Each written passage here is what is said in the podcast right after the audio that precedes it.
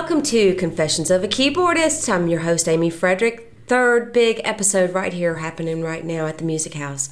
And I'm here today with Brett Epstein. Hi, Amy. Good morning. He just moved here to Nashville. Good morning to you. Good. Thanks for having me. Uh, so glad you're able to be here. Um, Absolutely.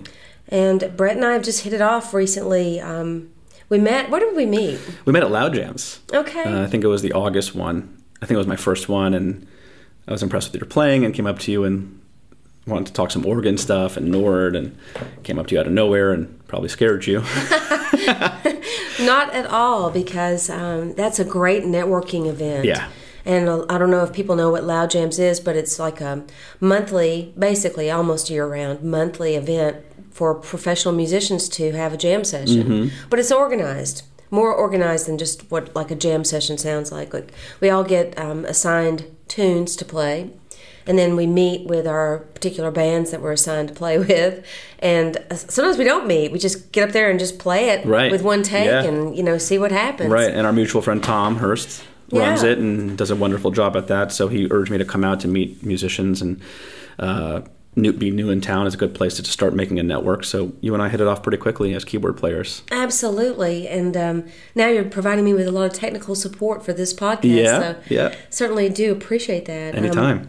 Yeah, I guess I'll just jump in and ask you some questions. Um, you know, feel free to elaborate any way you want to, and Great. I'll just try to guide the conversation. But um, um, when, so you moved here in May.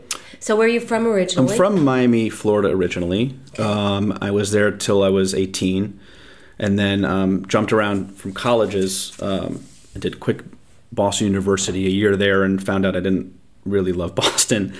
Ended up going down to Florida, um, and prior to that, I was uh, always kind of a multi instrumentalist. So when I went back to Florida, I actually wasn't playing piano; I was a drummer and I was at the University of Florida and put together a um, original band uh, that did very well. Kind of a big fish in a small pond there, and wrote songs for the band and kind of was the band leader. And that's actually where I met Tom Hurst. He was my drum teacher. Uh, funny enough. what Uh, city is this? This is Gainesville, Florida. Okay. Yeah. Okay. And um, then from there, I still was kind of not making my way academically. I was trying to avoid that. So I ended up going to a, a quick year at Full Sail University in Orlando, Florida. That's um, Okay. where I got an AA degree, and that was all technical. That was recording engineering, um, music production degree. Um, and then still, I I was not quite sure what to do. So since my parents wanted me to have a degree, I ended up going back to Boston as a piano player at Berklee. Whoa. Yeah.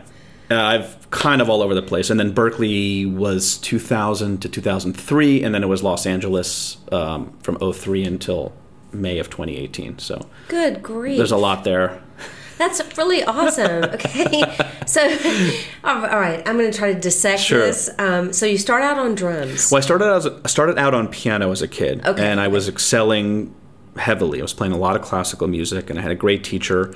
Um, and I was reading well, and I had sort of kind of got my initial technique and chops down, you know, that I kind of never really lost. But right around when um, I was aware of MTV and um, rock and roll and stuff like that, I, I, I just started to lose. Well, that's not. I'll tell you a story in a second, but that's not quite true. I I, I started to drift away and found uh, playing the drums cooler, easier, and more fun. Um, I kick myself now, even though I love my drum training and all the you know all the rhythmic aspects it's it's instilled in me. But I kind of wish I had stuck with the piano all the way through because I did not go back heavily until college. So we're talking, you know, 1988 or something. I stopped. So I think I played for like four years, um, and then never touched it again. Uh, I picked up the guitar in the summer of 1998, 19, uh, excuse me, 90, 95. Taught myself that. so I was I was always between, you know, piano kind of sort of uh, strumming guitar chords, um, and then uh, obviously drumming extensively. And didn't really have any lessons as a drummer except in the band I was in at school. Right. And then there were more legit lessons with Tom Hurst in about uh, what was that 98 99 Okay. before I left for Orlando which then led to Boston which then left left um, led to LA but um, wow. yeah So you know that does make you. It's, you sort of sound like a producer to me. Well, that's what I went after. The, the reason I after when I went to Full Sail, I realized this is great. I know all this technical stuff. Yeah. But gosh, you know, and at the time I started to have my I call it my love affair with David Foster and Walter Afanasieff, those those great piano uh, big balladeer writer producers that Yeah. were LA based that were just dominating radio through the 80s and the 90s and you know, I that stuff spoke to me and that style of music still speaks to me even though it kind of went by the wayside and got I guess dated unfortunately. But um, what those guys were doing, you know, spoke to me. Um, and I realized that yeah, I can play the keyboard and, and the piano, and I have a lot of facility, but I really don't know what I'm doing. I read music, but I always famously say that you can play the piano and still not be actively listening or know what you're doing. Um, I think that's the case a lot of times with classical players, where they're reading and their fingers and their eyes are doing the you know the work, but Yeah. um, if you pull that stuff away from them, do they really know how to construct theoretically and harmonically and melodically music? Um, So I became uh, really serious about that. So that's why I went to Berklee. Um, and I didn't. I wasn't a performance major. I was a contemporary and writing and production major. So I knew I was bringing all the kind of technical Pro Tools stuff that I was working on, and if I can bridge the gap and bring the harmonic and melodic side, and really have a, a sense of uh, confidence and, and and prowess with that, I think there would have been. I, I, I was aspiring for those two worlds to meet. You know? Sure. Um, so yes, ultimately, when I went to LA, it was music production, um, and at any one time, I was holding a guitar or playing drums or programming drums or Yeah. playing the piano. Um, so that's when you say programming drums, I'm going to try to, you know, explain things as you go um, to somebody who might not know what that means. Are you talking about like using um, a keyboard to, Yeah, so- to actually sequence in Yeah. real time? Yeah, so the best drum programmers usually are people who have played the drum set Yeah. and they understand and know how to think like a drummer of how to pan things because the hi hat should be on this side and there's a listener perspective and you know what a natural fill would be like and because my fingers were dexterous and I had chops as a piano player, I was able to to mimic feel and um, and placement like a drummer. So. Sure. yes, I would sit there in front of Pro Tools or Logic and then Sure. uh, fake what would it, sometimes a live drum set would be or program sounds. Sure. And- so when you say you know. pan, you're, what what you're describing is like where typically drums are in a drum kit. Yeah, and where they're placed in a in a mix. Yeah. So yeah, you could mimic drums on using a keyboard. Key- using my fingers on a keyboard, you know, which in today's world, it was I guess easy when I was doing it because of quantizing and, and things Mm-hmm. from sequencers. But now, you know, basically everybody does that. Um, Are there a lot of good drummers who are piano players and well, I believe players? I believe Chick Corea was a drummer at one point, and he certainly has. that makes sense. I don't know if you've ever seen him do his finger drums. You know, it's um, pretty incredible on the keys, and you realize this guy's got incredible facility with his fingers and placement and time and all that. Um, Right. Dexterity. uh, yeah. Um, I know Narada Michael Walden, who was you know Mahavishnu drummer and then ended up becoming producer writer for Mariah Carey. Certainly can play keys. Great drummer. Yeah. Um, there's certainly guys who um, took that rhythmic knowledge, you know, because the the piano is a rhythmic instrument too. You know, Yeah. it's a percussion instrument. So Yes. it definitely helps for timing and placement and groove and feel to know and think like a drummer. So I don't take that experience. I would never take that away. Mm-hmm. You know, do I wish I had stayed with piano from whatever I started six on, and, and by the time I got to Berklee, I wasn't playing as much catch up. Sure, but you know that was the road I took. Gotcha. So. You mentioned a teacher. Like, did you have more than one piano teacher when you started out? Well, I had one piano teacher in Miami. Okay. Um, and describe those lessons. well, it's the story I wanted to tell you was is you know this is nineteen. I want to say like eighty five. Um, he was a University of Miami trained classical pianist. He was great. Um, did he teach you from a beginner? yeah, taught me from day one. How old were you? Um, I must have been six. wow. Yeah. Okay. And I was excelling quickly. One thing I had was strong fingers as a kid. I, you know, we've taught kids, and some kids just come in with natural proclivities, you know, that are Mm-hmm. or, or, or, or attributes rather that you don't know how they have it. Some have better ears, some have better facility, some have better attention span. Yes. I was able to play stuff and and with good time and good rhythm. um, I'm still kind of working on that. I mean, there's a level where you keep taking that and realize, well, you're not very good at this, you know.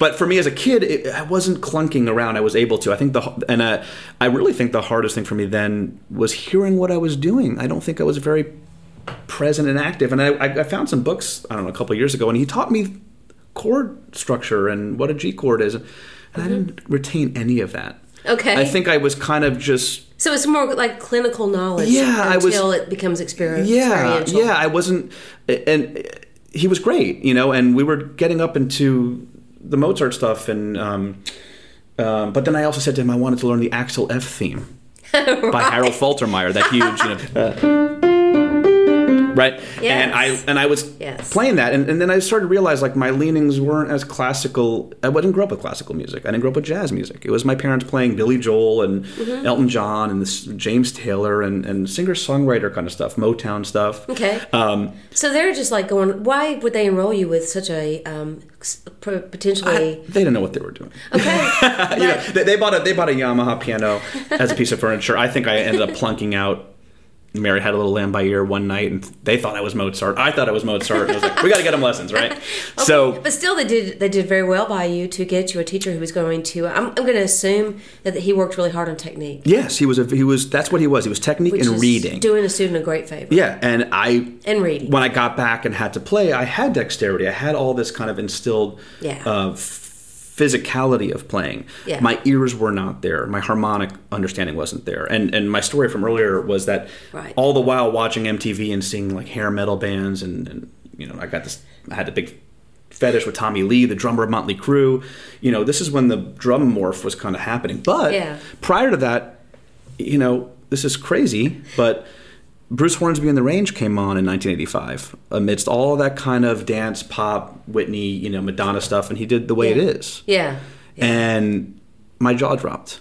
It was three guys. He was on a Baldwin piano, if you recall, and he was ripping that solo. And I came to my teacher and said, "Can can we get the music for that?" And he said, "Nah, they don't have it." And he he wasn't a guy who was going to just transcribe it and write it out for me. Right. Does that make sense? It oh, was yeah, it was totally. kind of like, well, the the publisher doesn't have it. That's hours and hours of work. Yeah, and I don't even know necessarily if he could do that really you know what i mean gotcha. it, it, not because he couldn't it's just not the way he thought yes so yes i started to then just go well drums are cooler and more fun yeah and better to get girls and less dorky uh, whatever i was thinking at the time you right, know right. Um, and um, and that's what happened. So i kind of then okay. you know left the piano reservation for a very long time which is crazy because then i got back into it.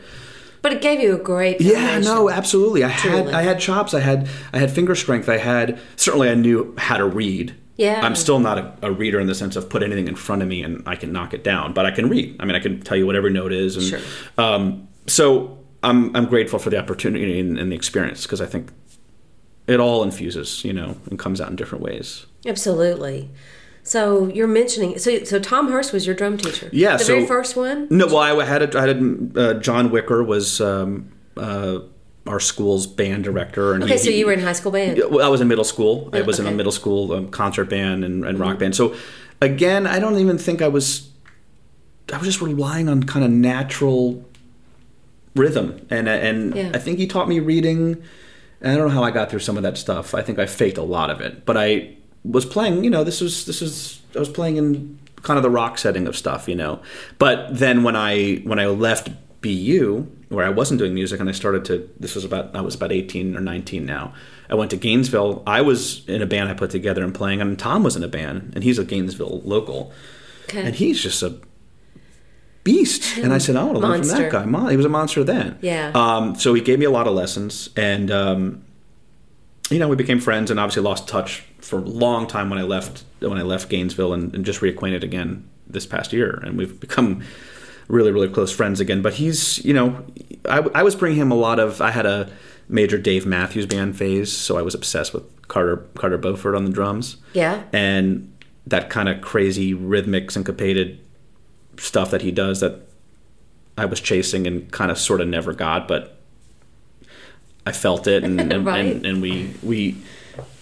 I, I was I was mimicking him a lot, you know. Uh, never look back on some of it was bad, but um, that was really turning me on. And, and Tom was Tom was able to kind of help me in, in that way too. So Okay, that so- was those were kind of the real drum lessons I ever had, and then those were the last. Gotcha. Yeah. Okay, so what was the name of your band that was in? This was in Gainesville. This was in Gainesville. We had a band called Logan Tree. Okay. My sister's name is Logan, and I wrote a song called Logan Tree for her, and for some reason we thought that was a good band name. And we, you know, Sister Hazel, remember Sister Hazel? Yeah. The All For You band, they were from Gainesville, Florida. Okay. And it was kind of a scene in the late 90s because Sister Hazel had blown up and they had that huge song and they were on MTV, and there were a couple local bands that almost kind of sort of, you know, broke out of the, the local scene and did very well regionally, and we thought they were going to be the next one. So when I went there, I said, let me put something together and um, it was kind of like a dave matthews wannabe band you know, i had the horn and uh, the writing was very similar i was doing a lot of writing on the acoustic guitar again not knowing anything what i was doing harmonically and and uh, no, no theory to it just kind of this is what I like, and this is what feels yeah good. yeah and you know what Did you, know- write lyrics too? yeah Okay. yeah i don't know i don't think they were any good but we, but people loved us we were a great fun local band we really were we had two cds and i'm just being hard on myself but you know i i guess in a way if you could give me the sensation of that mindset of not being overeducated Yeah. it was kind of ignorance is bliss and i in a way i was Mm-hmm. Yes. freer than oh okay well now i know Yeah. all this theory and harmony, what to call it, and it, you know that that can trip you up too. You know? Yes. I mean, I think if you ask Paul McCartney, maybe by now, but I suspect, I don't think he was too worried about what to call an A flat major seven chord. They just they just knew they just used it. You know what I mean? And Right, and did- right. so that's a separate conversation. But I was I was writing Well- freely and enjoying it, and Yeah. not really being aware that it how it how good or bad it was, and people responded. Yes. So. In my life, I've noticed, you know, that um, creativity feeds um, technique and, and skill, and vice versa. Yeah. That they sort of play off of each Yes. other. Um, I, I like to write songs using an acoustic guitar, and I, I tell my students I know just enough to be dangerous. Mm. It- well, yeah, that. you know, it, You know, it, I would never want to teach acoustic guitar. Listen. but I love to try to. Just when I write an acoustic or I play it, I'm more limited than I am as a pianist. So I'm I can only use the color palette I have on that instrument, and I come up with stuff on the acoustic that I would never think about doing Exactly. on the piano because Exactly. of well, first of all, the physicality of the instrument, but right. it, it, it forces you to you know it's kind of uncomfortable and therefore you have to go a different route than relying on some of your old standby ways of thinking and, and, and being creative Right. so so that was a fun time and then the band disbanded um, i lost touch with tom this was before facebook you know um, i went to orlando for that year Okay. and got into the technical side of things that's when pro tools was just kind of coming Okay. you know Did big you on the scene Have um, you know something before you went to? Did you have reason to believe that you were going to be good at that, or did you just dive No, in? I was impulsively jumping from thing to thing. Okay. Um, trying to avoid the academics. I mean, honestly, it just it, I, Okay.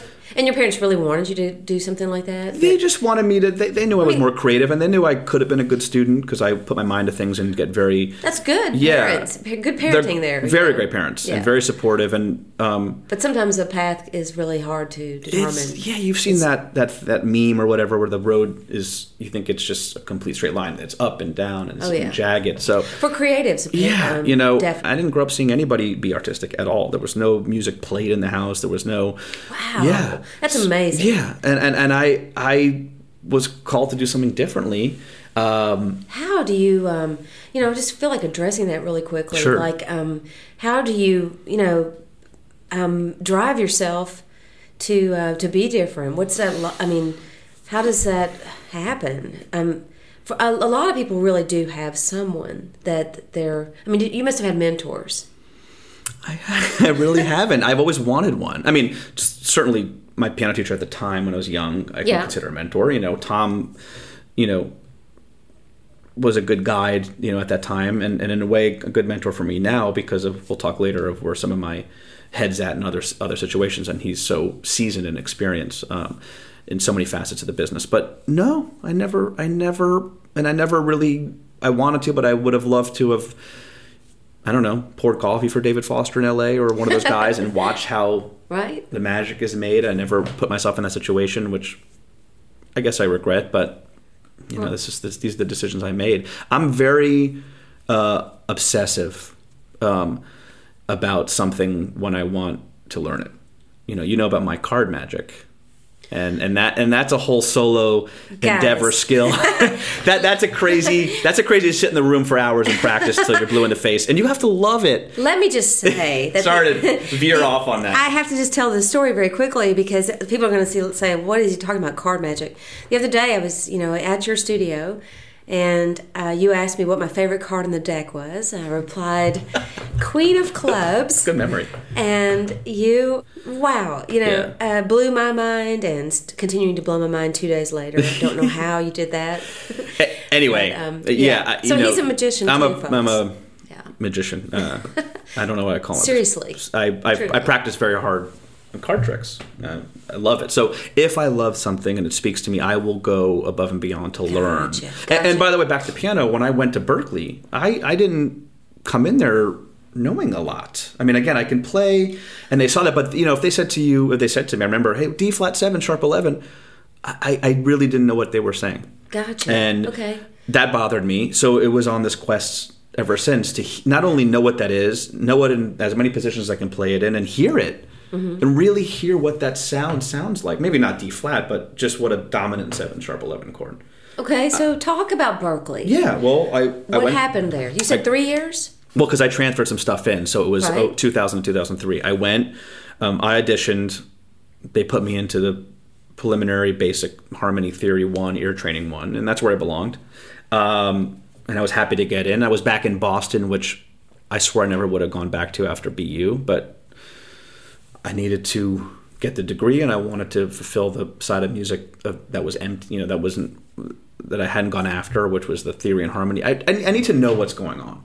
That's Yeah. just one thing about my personality. I I wish I was someone who didn't care what things were called and how they're made, and I can just kind of strum the chord. And but I I also love reconstructing and being able to have the control and power over what to use and when to use it. You know? Sure, I sure. mean, so when I went there, I, Hey, I in my opinion, that's longevity for a career. I believe so. yeah, that's development. and and, and it That's became and it, and it was so torturesome, but eventually it became such pleasure yeah. um, because you little by little, if you can stick through the pain of, wow, I suck at this, Mm-hmm. and I can't hear this, and intervals, you know, minor seconds, major thirds were just weren't weren't that, you know. And I was playing piano as a kid. I was playing guitar. Right. You know, I. I I always have this this theory of like this the, the playing deaf. You know, you're you're strumming and you're using other senses, but you're not.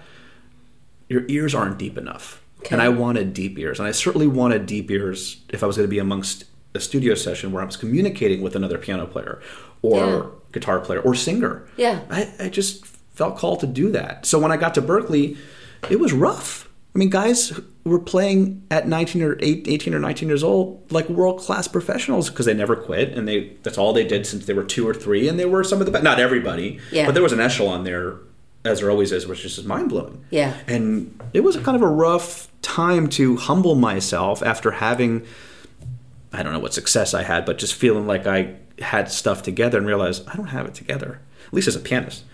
Um, so it was it was it was Boston again. It wasn't my favorite city. I wasn't a huge fan of the snow, and so I locked myself in a room and little by little, day by day, trained myself to start hearing. And that's basically what I did. Other than all the all the assignments I had to do, I was in a, a contemporary writing and production major. That's what it was called then. I'm not sure if that's what it's called now, but they basically teach you sequencing and how to also all the while teaching you having the experience quickly of writing, let's say, a semester for like a big band or a mini ensemble or salsa and Latin and jazz, just so you can be kind of this well-rounded writer.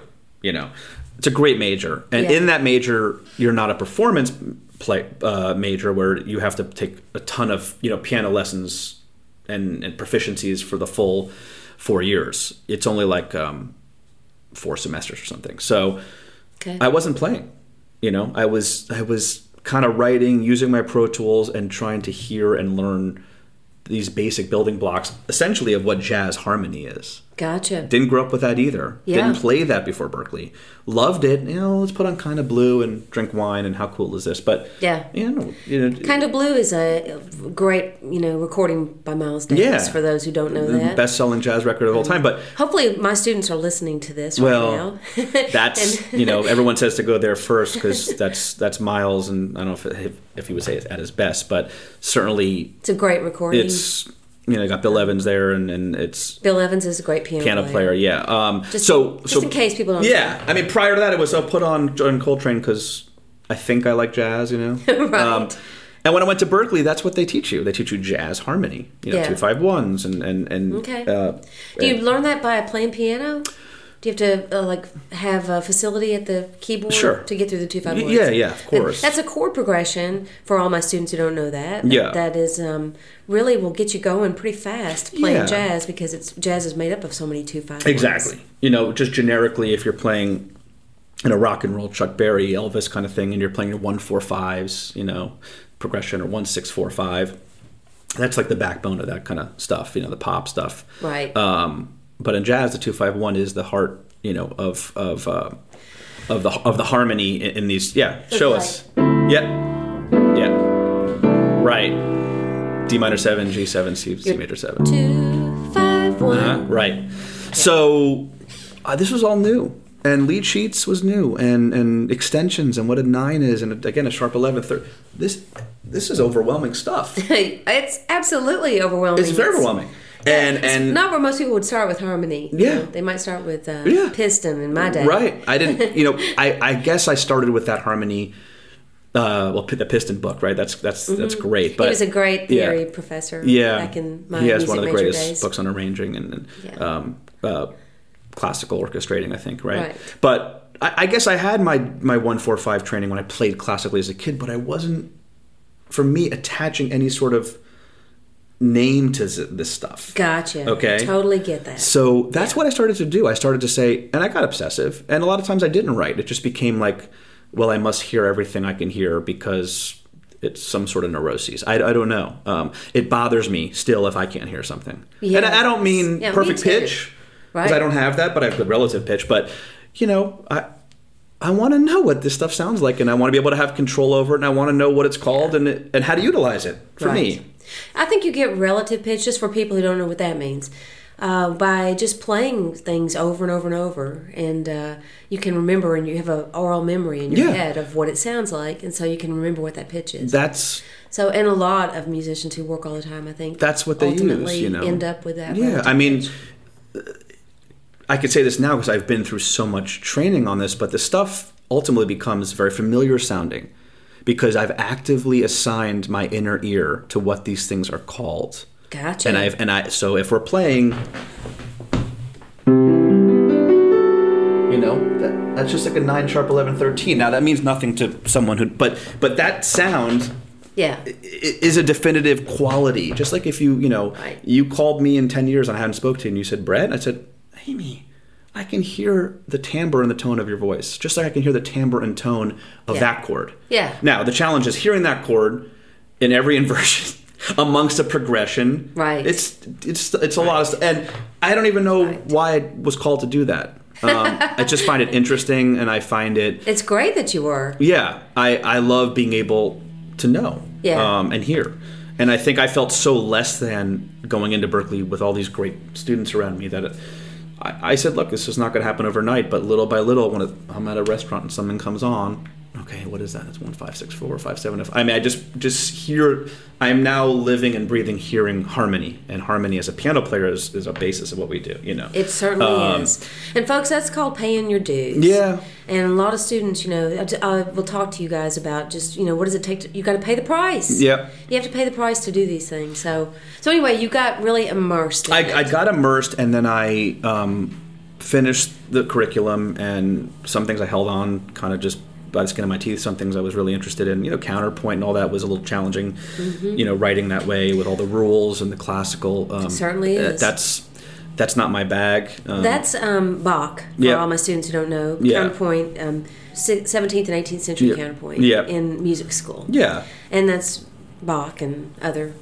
One thing that happened at Berklee, and I had a great time there, and it's a wonderful school, and it's rare that ever again I'll be in a situation where there's I don't know three thousand kids all talking about the same thing and all jamming together, and and, and I actually didn't play as much as I wanted to, but I certainly put in the time and effort for um, hearing and listening and and applying it to compo- compositions and stuff. Sure. Um, but that's where I first heard the gospel choir. Okay. So they have a, a class or whatever called gospel choir, and it's and it was led by a guy who probably still there who's just just a monster organist named Dennis Montgomery. I mean, How awesome is this? just I mean, I would have wanted to be in that class. yeah. And well, I had no chance of being in it, but I I went to I went to watch the shows, and I was like, God, this you know, gospel music is just. And, and the way that it's just been reharmonized and the players and their ears and these these guys who've just done this, I guess every Sunday or multiple times a week since they were babies. Yes. They, they and they can't tell you A flat major set. They don't care. They don't know. They can just hear it. Yes. You know. Yes. They, Um, they can't tell you what they're doing. They can't tell you, which is so cool. You know what I mean? I, I had to kind of like, like backdoor my way into it, which I'm still doing. Um, I was just admiring the prowess they had and the musicality and the Mm-hmm. Me depth. too. Um, Me too. So I only tell you that because now I'm playing at a, you know, at a gospel church here in, in Nashville. Yeah, Um, yeah. And it's I'm doing exactly still what I was doing in my room at Berklee. They're sending me stuff to learn, and there's no chord charts, and I have to figure out what these guys are doing. And a lot of the stuff, as you know, is reharmed, and uh, Mm-hmm. Yeah. you know a lot of the a lot of the I guess traditional hymns that you know real kind of basic. They have now hipped up and Oh, yeah. put a huge groove to it, and tons of reharmonizations, and Yeah. it's just awesome. it is. It's just awesome, and and I'm proud of myself just in my own private moments of like, wow, I can hear this stuff. I hadn't Yes. didn't have a fighting chance of doing that, you know, 15 years ago. You know, so if I can impart anything to anyone who's listening, is you know, little by little, if you if you take this ear training stuff seriously, it will seep in, and it will, you know, imbue in you a, an ability to. Uh, I don't know, just take your musicality to a deeper level. I feel like if you can't hear it and you're not listening, then what's Yeah. the point? I don't know. I just feel like you're just right. on, on autopilot or something. you Yeah, know? it's a half experience or something. It's not the full. Yeah. Eh, eh, Well, and then like, missing the biggest emotional. point because I wanted to compose. It's like swimming and not getting your hair wet. Yeah, yeah, I think so. And then and because I wanted to compose, I wanted to know. Well, Mm-hmm. it, again, is it going to be, uh, you know. Uh,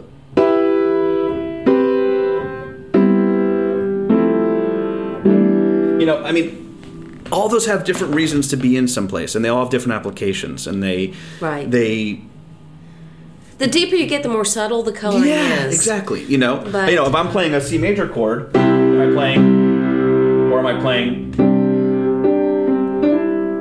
It's like painting. Yeah. You know, add a little purple, add a little white, add a little. Absolutely. That that is very cool to me. Have you ever heard of? Is it synesthesia? Yeah, seeing in colors. Yeah. I don't. I don't have that. Right. Um, the way you described that made me think of. yeah, it. you know, I, don't some- think I have that. I, I haven't really studied what what the you know attributes specifically of that are. I know it's kind of you see blue and red. Right. I- Some people say, you know, C major is this color and F major is this color, and you know, they see colors when they. Hear. I don't see colors, but I I I can just now hear stuff as blocks and bigger uh, chunks. Mm-hmm. When you're learning, it's very incremental. You know, what's the interval, and then what's the triad, Yes. and then what's the seven chord, and then now, and then what's the progression? Two, five, one, three, six, five. Now, I'm not numbering or labeling. It's just I can hear it. You know what I mean? Yes. It's it's awesome. Yes. It's awesome. Uh, I know exactly what you're saying. It's hard to describe that. Yeah. But you you really, you really do start very um, very small. Like, what's the distance between here and here, Yep. and figuring that out first, and Yep. then Now, it gets deeper and deeper, and deeper. That's what I love about music. I always tell my students this: it's a worthwhile profession because you never ever um, know everything. No. You're well, learning. Full transparency, I spent so much time harmonically learning because I was comping, you know, accompanying as a piano player and that, you know, you're playing chords. But melodically, it's a different story for me still. right? I'm not necessarily, I- I'll feel, figure out any melody I hear, but it's not. It's almost like now I have to spend the next ten years forgetting the harmony because that's that's I got that now. It's like oh what what's that melody? You know what I mean? Yeah. I'm, I'm underplaying what I can do, but I'm saying Yeah. it's not quite um, as confident. you know? Right. I would love for those two worlds to just meet because I know it would just further deepen my confidence and ability and hearing. Yes. You know, I mean, we're, we're listening, I hope, and we're hearing what we're doing, and we're not just, you know, I think I may have told you this, but you could be deaf, and if you had a piece of sheet music in front of you, you can press middle C, and it's going to sound Yeah. On like a horn player or violin player who has to kind of create pitch with their ears and their bite and their bowing, Right. so they're not sharp or flat. We can't do that as piano players. That's right. If it's out of tune, oh well, That's right. that's the piano, you know. So you kind of don't have to necessarily listen and hear deeply. So that right. uh, that's a good point. yeah. Yeah, that's a very good point. Um, I, t- I went to um, Atlanta many years ago now. I don't know how long it's been, maybe 15, and took a series of um, aptitude tests, music aptitudes. And the three that they measured were rhythm, um, melody, so pitch, you know, and that um, that really surprised me. And then memory, um, melody recall. Like, could you remember a melody after it's been after it's been in your head for a minute? and Will play it back. Yeah, will it come back to you? And uh, or they would like play two different examples, and you pick the one that's right. Oh, gotcha, gotcha. But um, pitch is one of those aptitudes that is measured. Yeah, sure. And for piano players, we're not that sensitive right. to it. I don't think. Exactly, and I'm not a singer, so Right. I'm I'm Right. I'm I can I can improve there because we can improve so many things you can improve on, but um, it, it's just now coming, believe it or not, where all that hard work and all that laying the foundation and laying the brick of the harmonic hearing sense, where it's no longer a, a an uncomfortable feeling to not know where I'm at, or, or Right. it, it, at least I have that going. You know what I mean? Right. Everything else, and that's the foundation. So everything else sprinkles on top and, and works. Um, but there's so many areas I want to develop in. You know, um, Right.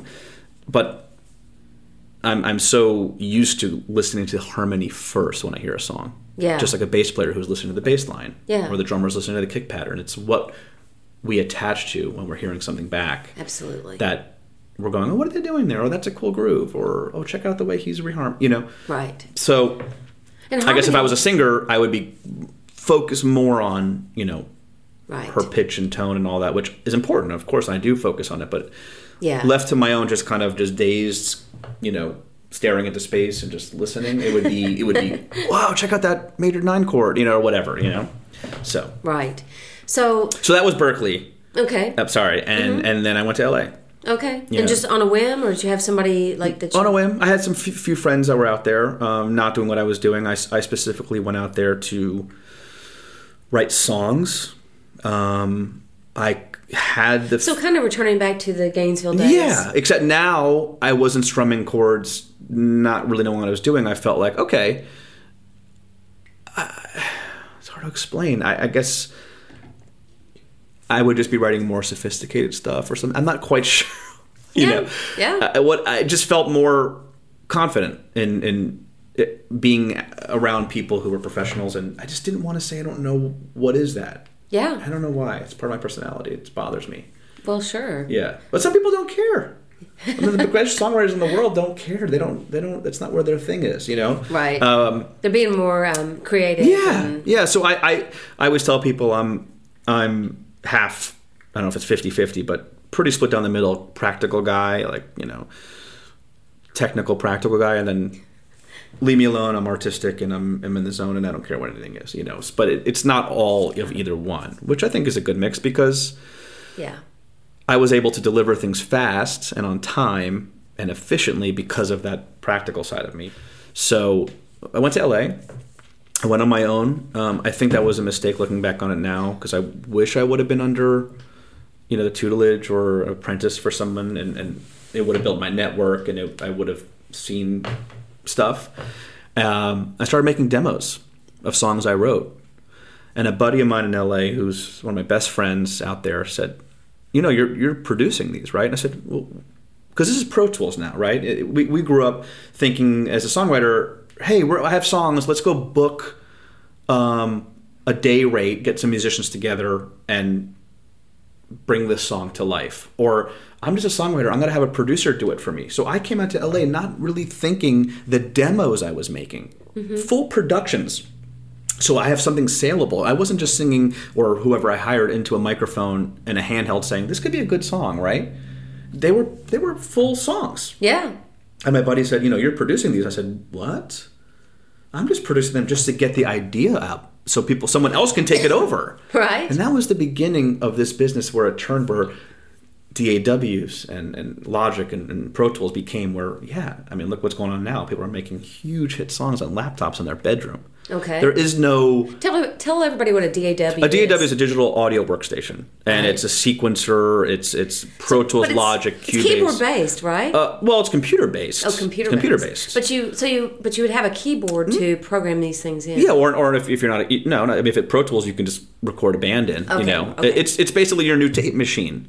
It's Okay. essentially how you're the medium to which we're recording the song or the the, the piece onto something in So a digital format, which is a recording studio that is costing what twenty five times less than a typical recording studio. Yeah, well, I mean, yeah, with- most of them in LA for sure have gone by the wayside because people like me started to not need them. They'll put stuff in their garage or their second bedroom, and dig- and computers got faster and better quality. And I'm telling you, I mean, huge stuff has been made on really kind of laptops. Yeah. Because they're so strong, and that's all you know. At least Like in the this pop market. Yeah, exactly. Yeah. So we're not here with a tape machine, and we're not, you know, we don't need to hire somebody else to. So all, that whole business kind of imploded. Okay. Because people who became like writer producers were able to produce a product wherever that was going to be on a on a DAW, probably Pro Tools or Logic, and send an email to someone and say, "Hey, what do you think about the song?" And sure, we'll take it. And then that's the, how the business,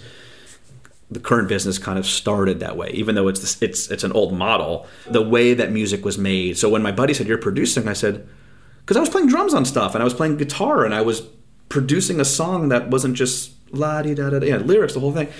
Um, and that was a shock.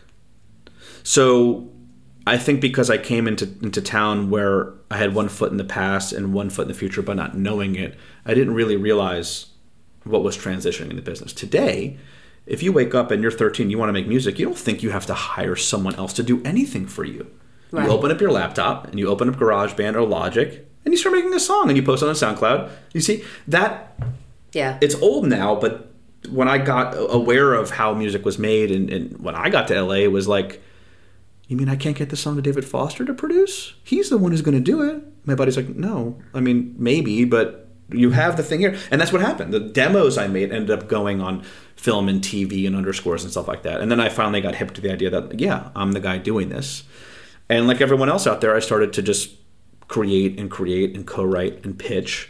And you know, a lot of misses, some hits, uh, not hit songs, but just getting on records, uh, documentaries, underscores.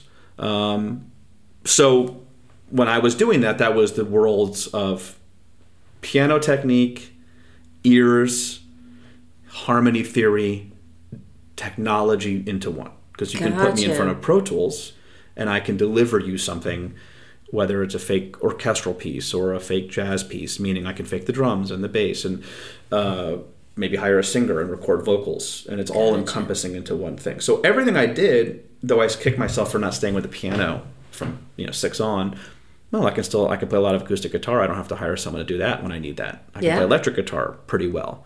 I can play bass. You know, so all of that is is yeah, all that is is in house. But it was Meaning you do it yourself. yeah, I just but I just wasn't ready for I didn't understand what was coming. Yeah. Even though I got a Pro Tools system, I still thought, "Oh, I'm just going to hand this off so someone can have the idea." And he's like, "This is not the idea."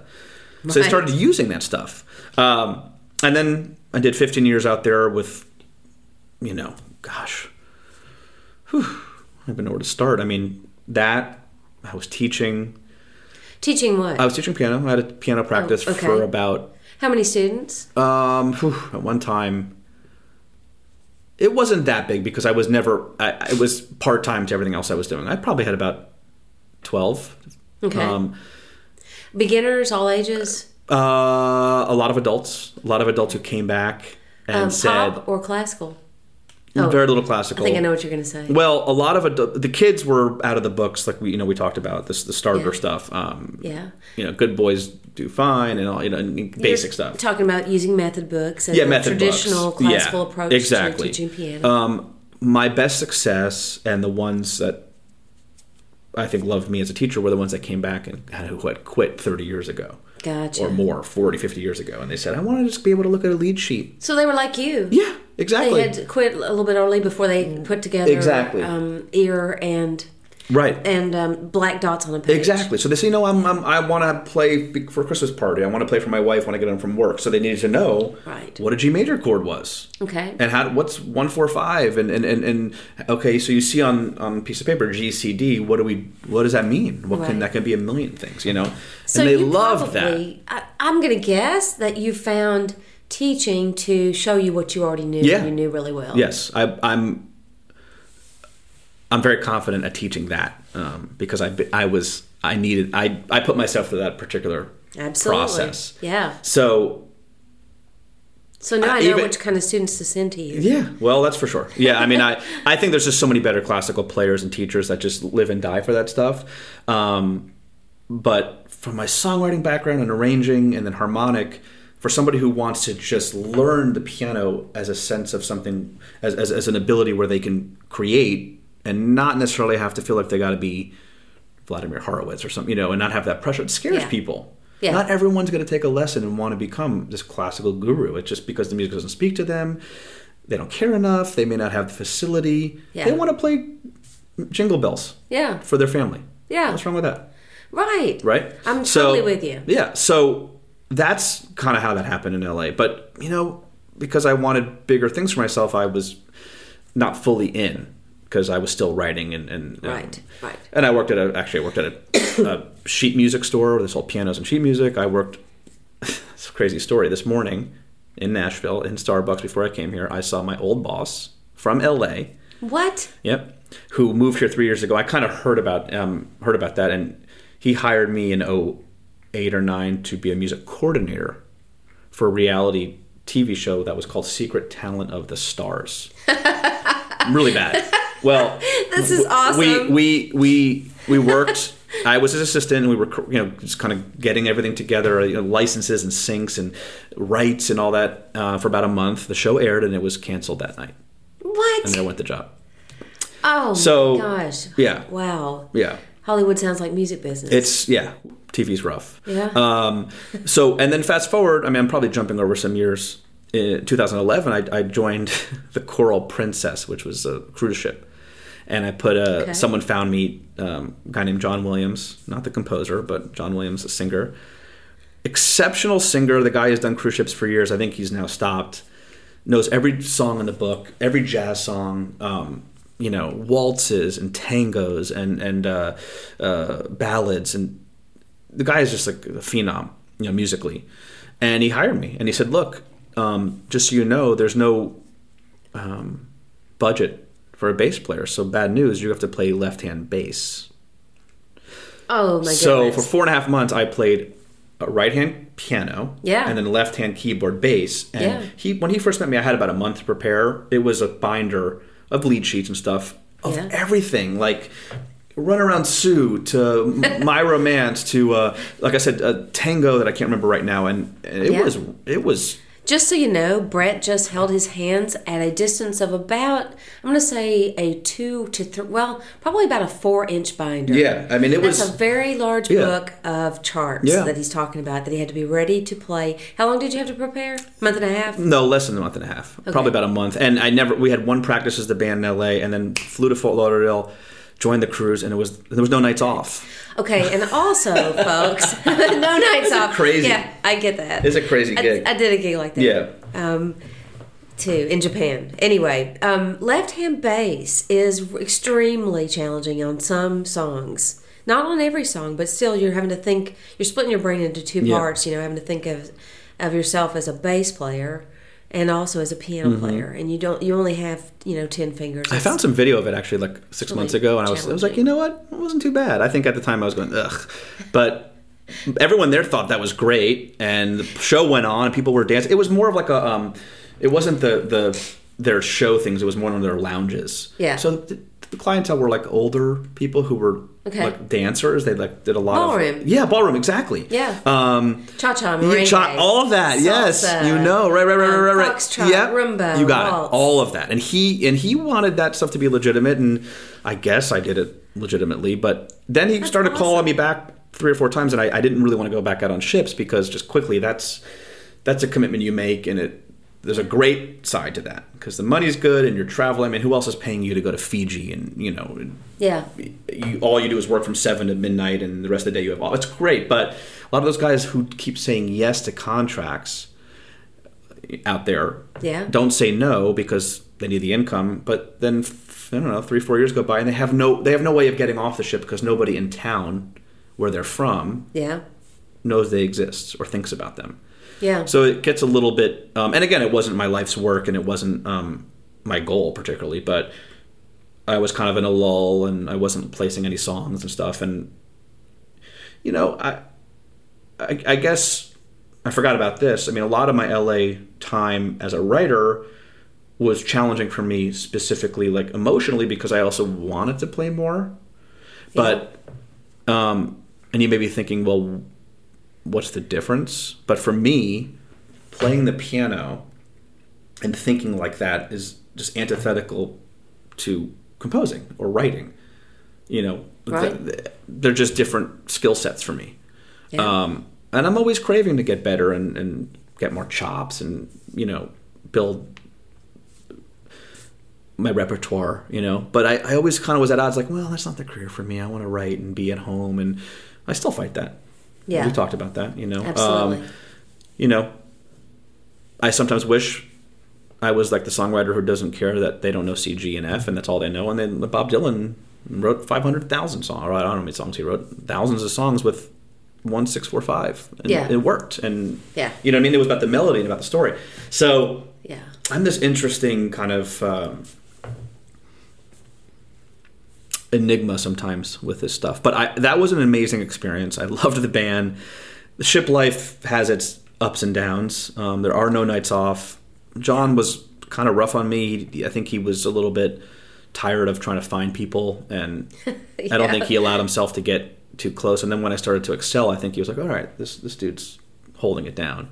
But Yeah. you know, it would have been nice to have two hands on the piano, but they didn't have money for the bass player, and they actually had the the space was small enough where they didn't have a room for a fifth a f- uh, fifth guy. Right. So, I guess that plays that that leads to some sort of skill set for me down the line somewhere. Absolutely. I, know? you know, you know, I, I don't, I don't want to call it a gig a nightmare gig. Right after you talk about that, and I know that it helped you a lot, but you know, all It wasn't of a nightmare. In the beginning, it, it was because I I'm so hard on myself and want to be good, and I don't want to let Yeah. anyone hire me down. And I was like, you know, I was kind of stumbling on some stuff just in the first like week, you know, and then boom, it just Right. made sense. I guess maybe a better term would be a very uh, demanding and challenging Yeah. job. And you know, you're covering the part for two people, one person covering a part for two people. That's not relaxing, folks. That can be really stressful. Yeah. And uh, but also you get the most out of those t- situations a lot of times. You know, you really get some new skills and The I mean, best thing I got from that, I mean, since it was such a vast repertoire and like, I would have never dove into that at least right now in LA trying to write pop music and Right. it opens you. Right. You know, it's it it, it, it just Yes. expands your Absolutely. your outlook and your horizon. You realize, wow, this is really Yes. great stuff. Yeah, that's that. I love music for a career because it is like that. It's um, it's world culture. Yeah. all sorts of uh, unexpected benefits that Yeah. you learn and things that you experience. That you know, And then when you go back to the composing, you know, if somebody wanted something like that, well, hey, you've got something. yeah, it's in my it's in my soul somewhere. You stocked your trap pond. Yeah, exactly. I mean, it, it's there. It's not ready for prime time, but it's not like, well, what is this? You know, so that type of um, you know exposure to stuff that I never would have had. It's great. Yes. You know, absolutely. So that was a good gig, um, but again, it wasn't going to be. I got off and never went back. And John's a friend of mine. I haven't spoken to him in a long time. I think he's in Dallas, Texas, or something. But and finally got off ships. But he was a pro, and it was a, and there's no shame in that gig at all. And you know what? In LA, you can't play five, seven nights a week or five nights or whatever. You can't even play two nights a week consistently and eke out an income. You know? Right. So you want to play every night, young people who may be listening to this, you know, I probably should have done that when I was right out of Berklee before I moved to LA and then stockpiled some money and and got that out of my system. But I was 33 or something at the time and 34. I don't know, just didn't want to white flag the writing and composing part of what I was doing, you know. Absolutely. That's yeah. good that that all kind of uh, it's like you have a big tapestry going. Yeah. Uh, several different colors like weaving in together. The the recording, the drumming, Mm-hmm. Yeah. the piano playing, the composing. You know, um, you know, I, I versatility is good. Yeah. Yeah, I you know sometimes master you know jack of all trades master of none. I think about you know the guys who can just focus. I just so interested in so many things. Yeah. and Me- I me love too. challenges. Like, Me and I love like different. You know, I mean, actually, uh, in LA, I think it was 2010 ish, uh, 29 to 10. I um, I did a, a I played for free at a church. Um, um, I played second keyboard, uh, which was like the auxiliary parts, like synth horn, synth string. I wanted to play keys, but I wasn't. I didn't have my stuff together, and they were nice enough to let me just do a couple months with them. Some really great players in LA played at that church. I think it's it's obviously disbanded by now, but that was my first kind of like being like, wow, this is this is great stuff. So even now, playing at this this church in North Nashville, I mean, it's small. Um, you know, they had just moved from. I'm forgetting the name of where they moved from, but I'm playing and getting exposure to all this stuff, and it's just it's just fun and Yes. interesting, you know. Yes. Um, so, and then LA was just a lot of swinging and trying to hit on things. Meaning, just- you sort of had to pitch a lot of You have stuff. to pitch a lot of stuff, and a lot of stuff, you know. Look, I guess I never wrote a hit song. I'm fine with that. You know, it's a hard thing to do. Um, maybe I did, and it didn't at the time get to the right people, or it could have had a life. You have a catalog of all Sure. your Oh my god, I have How many? Oh god, I probably have. You know, other than I mean, I'm not going to count snippets and starter ideas. I probably have at least over hundred tracks that are that you know have vocals on them and full produced and sound like records with just a no name person singing on it that could easily have been pitched to. You know, I, I didn't play the business right. I don't think. So you Um, never know, really. Yeah, it's sitting there. I've heard people say that you know things uh, come out at the time you Yeah, expect. I- you, know. I- you, you don't know. This, there's so much of comfort because um, I know where I messed up. You know, in the sense that I was just so busy writing and composing and trying to get better, and that I didn't really do the whole business networking side, Mm-hmm. uh, which became really, really important when the business really started to implode, and then there were no record sales. and it was all streaming, and then everybody was kind of hooking up with each other to just get rights together because you know they're all trying to share on that same small piece of pie that's left right, right. you know the record business it's been a while now is just just obliterated and Right. whatever i got on record wise because it wasn't a hit song um, and it wasn't on rotation there's just no money to be made Yeah. not about how good or bad you are it's just the finances and the business is just isn't there you know um, we grew up at a time sorry where you could write we talked about this songs for albums never have a hit song and have a very comfortable to good living because the physical album or cd was selling millions of records yeah, you know so you were eking out yeah. um, a middle class living or more Right. so those days are over so i I ended up doing better in underscoring and, and documentary stuff and um, stuff that's instrumental um, you know the commercials tv cues movies and, and a lot of stuff i did was like in um, underscore for tbs and um, you know uh, wow. tnt um, Yeah. background cue kind of stuff I'm intimidated by all of that. Yeah. Um, uh, technical side of the business, I think. Um, the recording and stuff. Yeah. Um, you know, I just would rather someone else push that Sure, button and well, me hey, just sit down and well, play. there's people out there, of course. You know, I, I sometimes when that happens and I'm not running the gear, I'm more creative because I'm sitting in the back and I'm not thinking about okay, well, what's does this need to be compressed and reverbed and all that? You know, yeah. Um, yeah. It's highly so- technical. yeah. You know, to my thinking, it is. I'm just a chameleon that way, you know.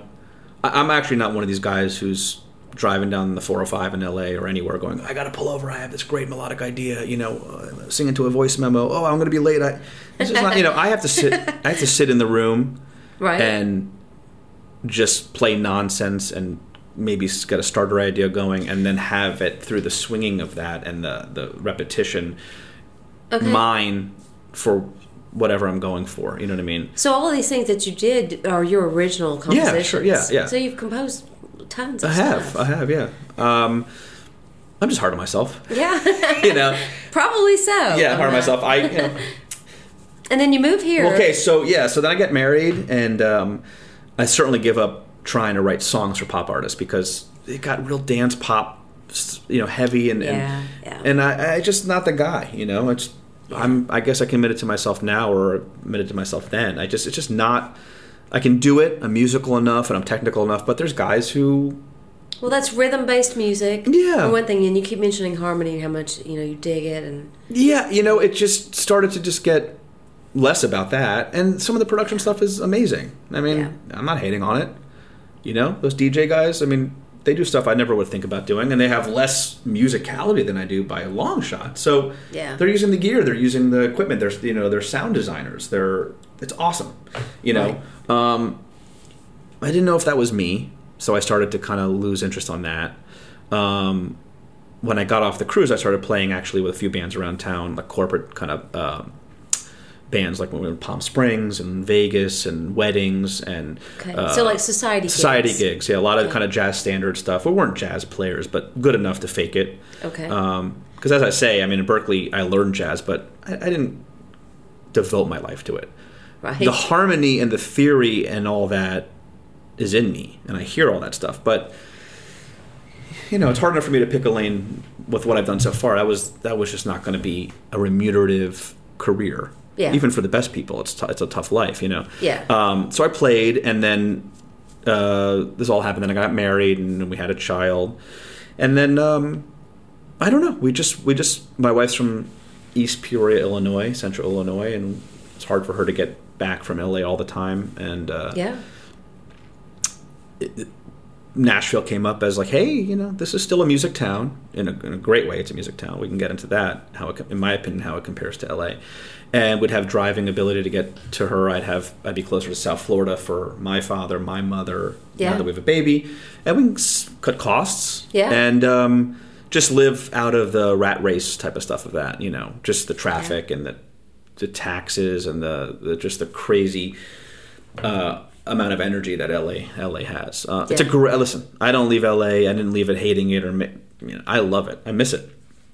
It's a wonderful place, um, and I met great people. And everyone says LA is this and that. There's fake, phony people everywhere, and there's great, amazing people. Yeah. you know, Yeah. everywhere too. I met you here, and you know, and Nashville. Funny enough, thus far has just been some of the greatest, nicest people I've ever met. Um, and the music community here, the live scene, which there is one, a strong one, uh, there's just not in LA. And I don't care what anyone says, there's not an epicenter of live music like with, you know, even the jam sessions that people put on. Yeah. You know, or, downtown Broadway, lower Broadway. I mean, you know, there's just, it's smaller and people are welcoming. And um, so, yeah, we came here and I was leading with, okay, well, I'm going to go play live because I always wanted to. So really, minus the you know the couple society gig things were here and there, and then the cruise. Getting here in May and then doing loud jams with you was like my first foray into, hey, I'm a live player. Right. It's crazy. It's kind of new. you know? Right. Now I've always studied and knew what I was doing, but I, I- hadn't gigged with uh, thousands of hours of people and all that. Just wasn't what I was focusing on. Right. So Tom said, "Hey, you know, come out to one loud jams and play." So I did that, um, and did a couple, uh, all the successive months, and then What uh, was the first tune you played? Can you remember? yeah, um, Steve Winwood's. Um, I want to say Freedom Overspill, and it's not. It's um, oh my god, I'm trying to think what that would have been. it's Higher Love? no, or, it's um, it's right. There. It's one of the hits. Um, Um, oh god, I know which one I played on. I th- was it? I think I might have played. You wrote that. Oh yeah, you wrote that that one. Let me let me. in um, well, I played the Winwood tune on on a loud jam recently, and can't remember what it was. One and Only Man. No. No, that's the one I played. Oh, One oh. Only Man. Yeah, is that right? Is it One Only Man? Okay, I think that's what it's called. Um, Okay. Which is great, Yeah. and uh, that was fun. Um, Yeah. and then a couple months later, after just kind of bumming around as a player, trying to you know getting on lower Broadway, getting a couple gigs there. Um, Tom threw my name in the hat for a country pop duo who went out for a three week tour, Right. and I've always wanted to tour. Um, so we left right around Halloween, and then got back before Thanksgiving, Okay. and we were in. Um,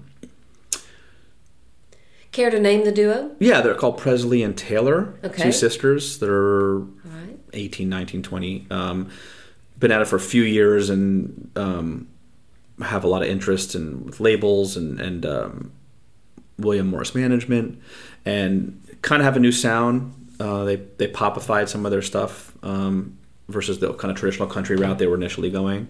Okay. And um, a guy named Keith Burns from Trick Pony, a 90s country band, manages them and kind of manages the band. So he met me and hired me. We went to SIR for, I don't know, three or four, four days, run the whole set. SRI. Uh, SIR is the- SIR is, is the, something um, instrument rental. something- yeah, I don't. What does it stand gosh, for? Studio Studio. Yeah, it's good. Well, it's, it's in L.A. It's in New York. It's it's you know the premier one of the premier. It's a spot- rehearsal Yeah. warehouse, Yeah. basically. It got really flooded, messed up in the 2010 flood. Okay. Yeah. I don't know. Is it still um, down by the river? Maybe they're back there. Yeah, it's in. uh, You know, it was it's by off Wedgewood, and you kind of go back down by.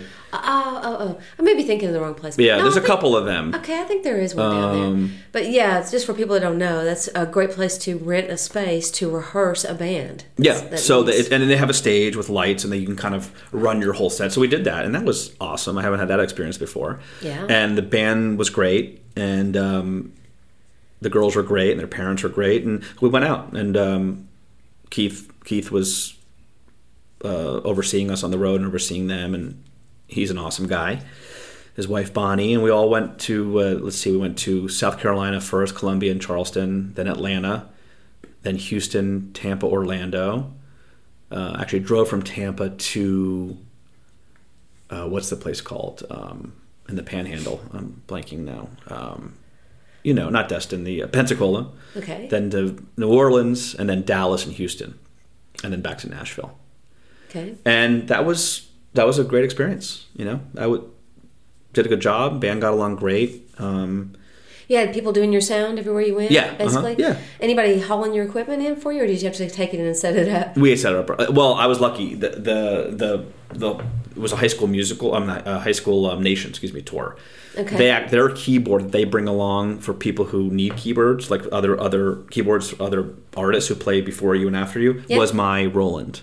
Okay. So I never had to take mine out. It was it was and all I had was a little USB jump drive and had all my sound saved and Oh, yeah. But otherwise, I would have had to set myself up. All But the hotels were great and and the combinations were great and everyone Yeah. got along and the vibe was awesome. Yeah. And I you know people who were on on tour with me said this is a good you know, this is this is a good one because they've all been on bad ones. And um, yeah, All right. that was fun.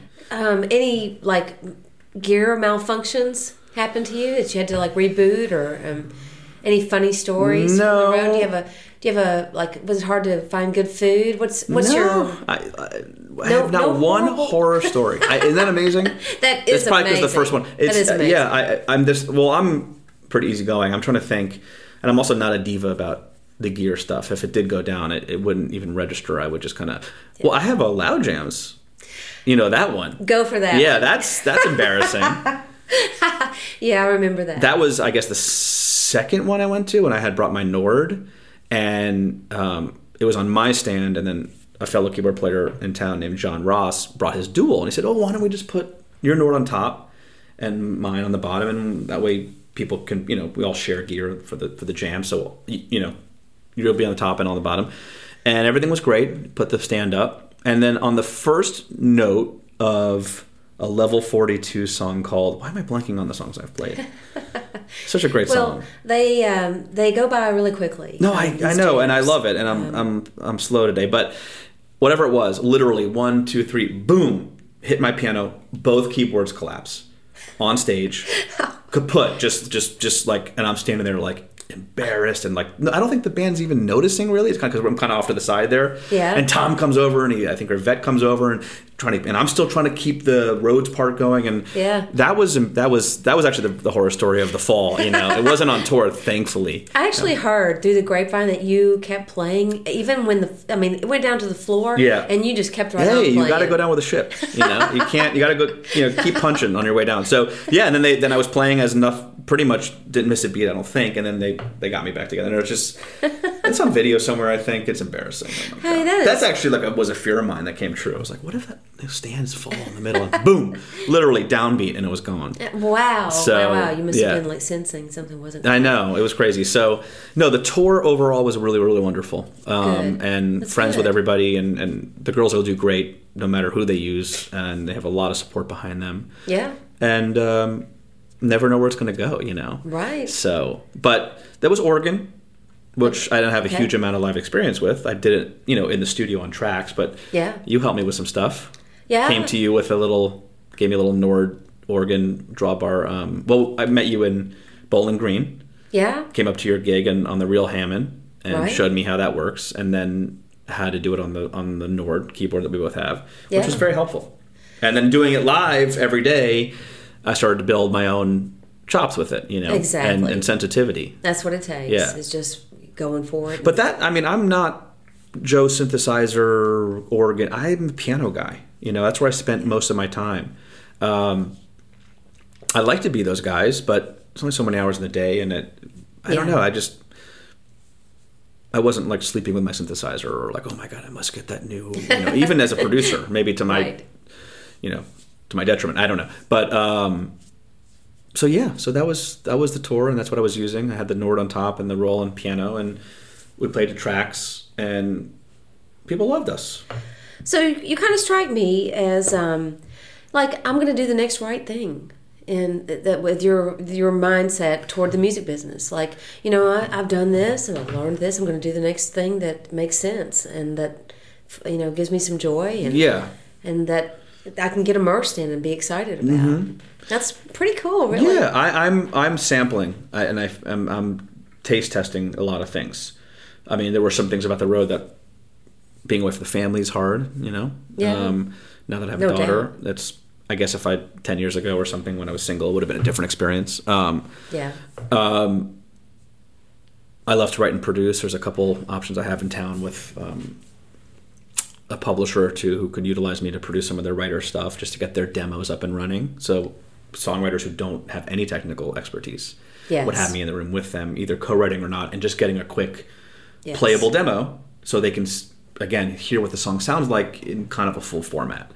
You know, there's just very rare now that anyone, unless you're so in and people, you know, you're so vetted that hey, here's Amy, here's a piano vocal demo or a guitar demo. Oh, we know we know what's going to be produced well. If you're kind of still unknown, you have to compete with everyone else who's using their Pro Tools and their DAWs Yeah.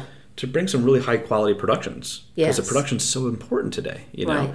so that's that's a, a some things i'm discussing as well um, you know among playing in town and the church gig is great tom and i put together like a latin jazz afro fusion kind of thing that we only did one gig but that was a blast so on any one night or any one day i'm doing something different it seems like you know Wow. uh, yeah and Got a lot going on. yeah, and I just pick up as much as I can in all these areas and just try to be good, you know, for the gig and and do a good job.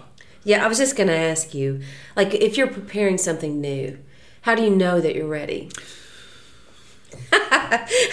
you know, I think so many of us just jump right in. Yeah. we just jump in, like you did with the cruise ship gig. Yeah, you know. I, I, I'm I'm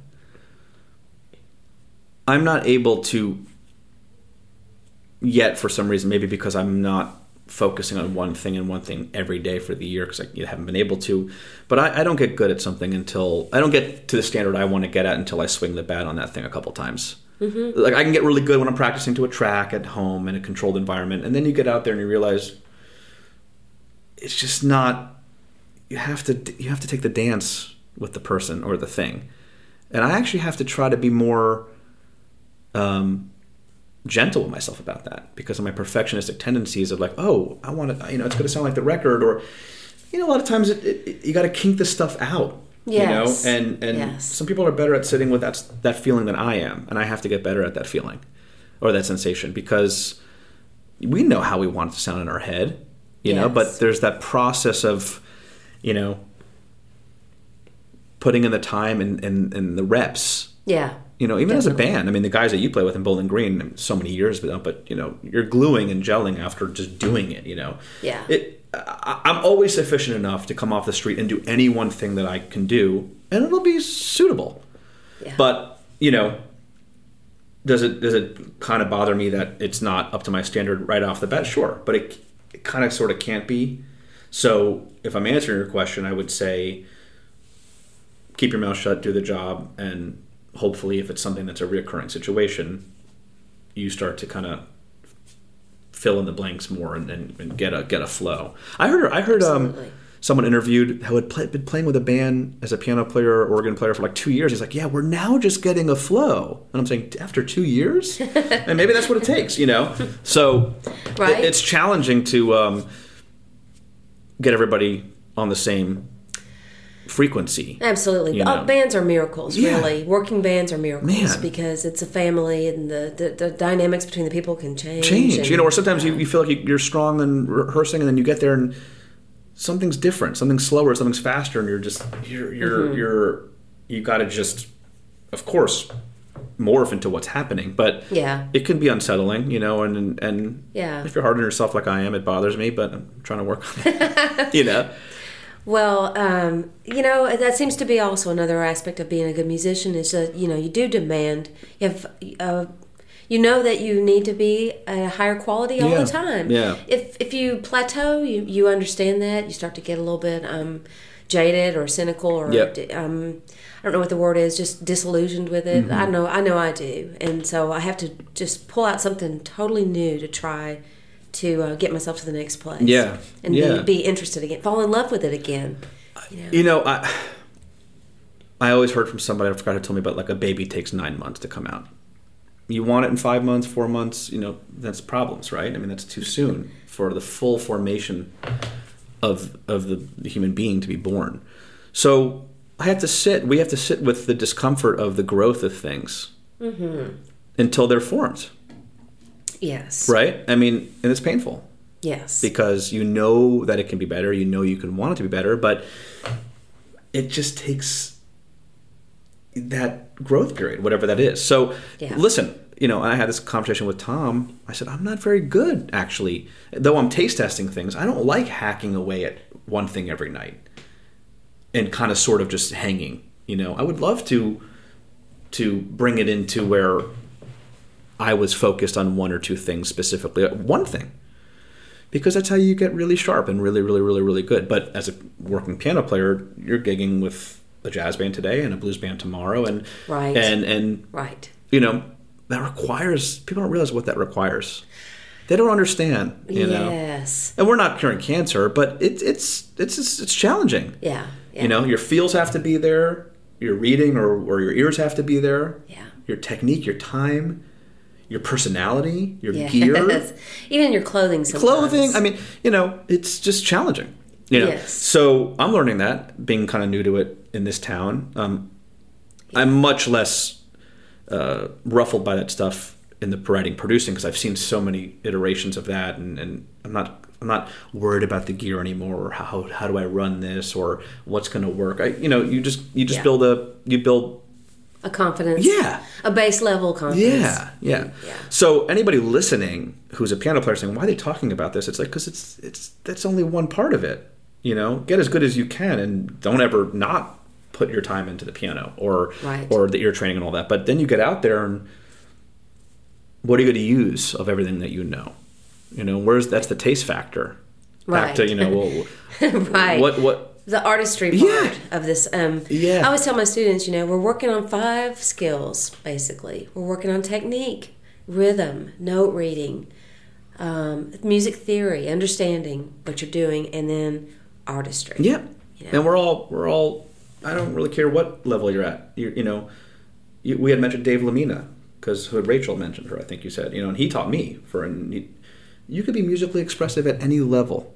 You know, on some level you have to be because you can't wait like I did, kind of, when you say, "Well, until I'm Bill Evans, I'm not going to do something." Well, Yeah. why not use what's in front of you at the time Yeah. and try to be artistically artistically expressive then? That doesn't mean you're not shooting for the moon to expand your vocab and expand your artistry to do bigger and better things, but Yes. it's both. On one level, you have to be shooting for artistry and, and authenticity and all that here and now with what you have, all the while yes. pushing and growing. Absolutely. So yeah. I don't know, just a lot there. One of my favorite things Rachel said too in her podcast, she was the first podcast that I did. Um, she said there is a gig, there's absolutely a gig for everyone. Absolutely. And uh, so agree with that. Um, so I will just be, I mean, I can't wait to see what you're going to do. Well, thanks. well, I There's uh, no telling, really. yeah, It I sounds to me like it's going to just have to be something you really are interested in and Yeah. just really in love with. And yeah, I'm still I'm still I mean, I've been doing it for a long time. I'm still questioning where I should be. You know, again, you are who you are. It would be nicer to have less interests and abilities in so many areas where you say, "Well, I, I just am an engineer. I know I'm that's all I can do." You know, because that kind of hems you in. Yeah. But yeah. I suspect. Uh, It sounds like you would get bored too. I mean, I just. well, yeah, there's that too. right. There's that too. Yeah. And and and people like to work with me because I'm fast. You know, I learn things pretty quickly. That Um, you are. With the Pro Tools, my goodness, yes. and even learning songs and stuff. I mean, because of all the all the practice I did in LA and all the time I sat and learned and, and when no one was looking and all that kind of solo endeavor practice like the card tricks and all that. That's where not mad my no pun intended. That's where my magic is. Is that I will beat the thing down until it becomes until I become uh, confident with it. You know. Um, Yeah. But so so to that point, when I'm asked to do something different every day, and I'm just kind of sort of hacking at things, that, that's that's hard on my personality. You know. yeah. But yeah. in this business, you kind of have to be you know willing to jump. You know, from thing to thing. So true. So Versatility is, um, I think, will keep you uh, buying groceries yeah, and paying rent hmm in a lot of cases. yeah. And it's fun. It is fun. yeah, if, if without all the overthinking I do, I'm I've met so many great people in both cities, Yeah. and Nashville's an amazing town. Um, well, I'm really glad you're here. yeah, thanks. And I, and it happened kind of quick since I've been here, and um, you know, who knows? You know, because in this business again today, there's not one thing anymore necessarily that's such a slam dunk, unless you're like scoring Hollywood films or or you know you are writing for. Uh, who can I think of right now? You know, some huge pop with Taylor Swift or something. Lady Gaga. Yeah, I mean, those are so those Pink. are always difficult to get to, and they're more difficult to get to now in a way. Yeah. Um, and the pie is you can make a lot of money certainly, but the, the pie has gotten smaller for all the people who are going after all that. So that's why you see right. you know six or seven writers on a song, Right. You know, because they're all vying to eat off that one hit. Right. Um, so I would say stay flexible. Definitely always in the background when you have time. Work on these skills. I, I think the way that you know computers are so easy now and somewhat affordable, everybody should have basic recording skills. It's Yes. not like you have to align a tape machine or set up microphones or record a 52 piece orchestra. You know, uh, Right. I have Tom doing that now. Tom, you know, for his lessons wants to film himself and he's got Pro Tools and he's pretty good at it. But add it to your arsenal of things you can do. Very wise Uh, advice. You know, and as a piano player, I don't know, practice in all twelve keys. I used the, I used the transpose button once on a gig and recently, and I felt like so bad about myself. You know, I, I went, "Oh man, you're did- you're a failure."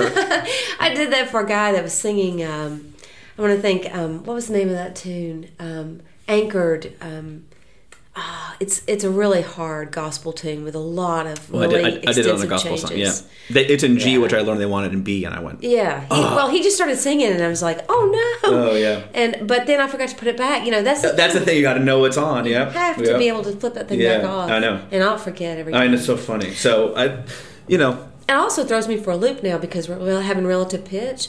I feel like my hands. I just have this out of body right? sensation. Like, am I playing in the right key? I'm Right. hearing. What- you know, this doesn't sound right. I know. After you hear a song in one key, you're, it's just in your soul, and you go, "This is like odd," you know. Yes. Um, and I, I stress to any any any try to learn theory. I'm sorry, I know it sounds clinical and scary, but it just opens the world for you. Mm-hmm. Oh, yeah, when you I get d- older and do you see the benefit of that. You know, read all the music you can want and and and and play that stuff. And I guess what ultimately what you're going for. But if you're not trying to just be a performer who is interpreting these great classical works and and um, you know has has to be so proficient and high level, Yeah. learn theory Yeah. and learn what's going on with your ears, yeah. not just your eyes. yeah. There's great apps out there for that too now. There's so many ways. Musictheory.net is has a lot of free stuff Yeah. for that. Um, You know, it, you get in a situation where you're in a bind in a songwriting session. I can get us out of any bind harmonically. We need to if we want to get to a bridge or a key change or something. I'm not gonna. You know, I'm not. uh, So Yeah. what? I mean, I'm not getting a medal for it, but. It, it, it, it, it's just another skill to have when we have to go somewhere or a song has to elevate or you want to trick the ear for a second or you want to do something different Yeah. then you know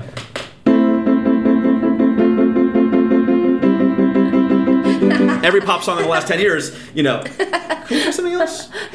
We don't have to exactly go symphonic or movie you know I, sometimes i would write in la and they'd be like you know you'd be you'd be better at film scoring. I was like well yeah i'm trying to add you know add some some some flavor there. So i don't know. I i, I straddle all these worlds and Yeah. they all inspire me and turn me on in different ways. Yes. and, and i'm making fun of that but that's so what? Also i mean that's that's a great progression. It works and it sells a gazillion hits and you know tons of songs can be sung over that Sure. it's fine. But if you want a little more from yourself and you want the control and the colorization that you can kind of, Yeah. you know, use, then work on your ears and work on your theory, um, and and try to get that stuff in your in your mind, and your body, and your spirit, in your ear, all that stuff. I would say. So, Yes, I totally agree, and Yeah.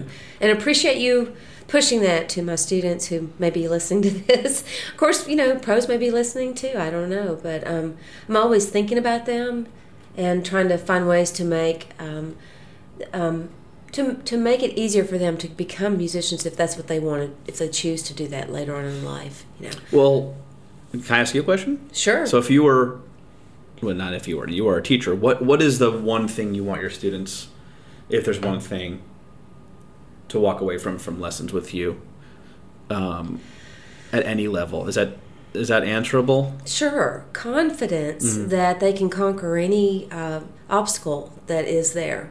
That there that there is a there's an answer, there's a solution, and they can find it. If I don't have the answer, they can find it, and that it's it's doable, even if it has to be done in small steps. Uh, but that they can they're not defeated by any challenge. I could speak to that. Yeah, I mean, it's Yeah. scary some of the stuff to not, you know, learn this. Oh, oh God, you know, sometimes it does take time and, and chipping it away bar by bar. yeah, it can take years. Yeah, It can take it can. years. It has for both of us. And so you have to um, know. I mean, the journey has to be worthwhile. Obviously, you don't want to be just throwing yourself right. there. Listen, against- I would love nothing more to walk in and just have every song ever memorized and every key and just be, and that would be nice. But at some level, you hit a wall somewhere else and go, oh God, I have to go bar by bar, beat by beat here. yeah, Um, there's no escaping that. yeah. So it's getting comfortable with that process, which is hard. Hard to do as a young person. It hard is. to do as a current person. Yeah. a- you know, iPhone generation and Yeah. the app generation and the, the the we need it right now. It's Right. it's tough. You know. My teacher at Belmont, he was awesome. He's the best piano teacher I ever worked with in my life and met him in my 40s. And he said, you know, every single classical piece, he, I mean, he comes from the classical approach, but he said every piece has some part in it that will be a big challenge Yeah. to you. Oh. And it might be one measure. Sure. It might be 10 measures, Yeah. you know, and you have to figure out the way that you're going to get around that Yeah. or, or take it on and, and conquer it. And so you may feel like, you know, oh my gosh, I, I've got everything else but this. So I'm just going to give up. Yeah. And, you know, that's just not the thing to do. The thing to do is to, to just jump into these things that are the big challenges and figure out how you're going to, Right. you know, manage them. And it affects all areas of your life. It helps you in so many ways. That's why music is such a great thing to do for yourself. Yeah. It's it's just um it's a you know, I, I also I also think that we get caught up in well, we'll learn this one thing and then we'll it'll we know it and it's good. And the truth is, there's no end result. There's no arrival.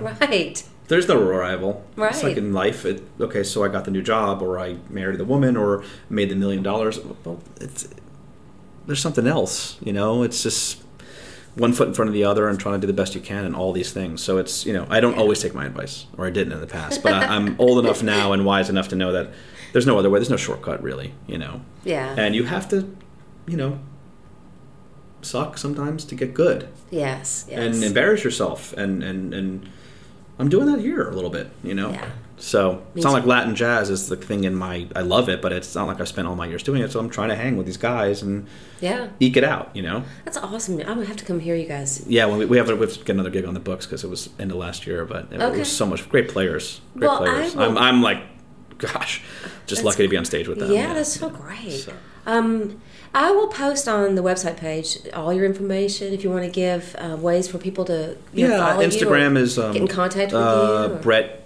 Garrison Epstein is Instagram. Website's brettepstein.com. It's under construction, but there's an email on there. Okay. Uh, Facebook is Brett Epstein. Uh, I'm not using it that much, but um, I'm on JammCard. Are you on JammCard? No, I'm not. Brett Epstein. That's a kind of an industry thing. I Um, don't know about that. I will have to check that out. yeah, and um, anybody can find me. However, really, Okay. yeah. You know, I think of several of my students who might like to contact you and talk to you about um, recording lessons and Sure, like yeah. I know of one in particular. So I'll Great. talking Well, any any students that are listening that that um, may not care about the classical repertoire or, or maybe know that, but want to get into more jazz, pop, harmony, Yeah. uh, blues stuff that you know is a little bit more.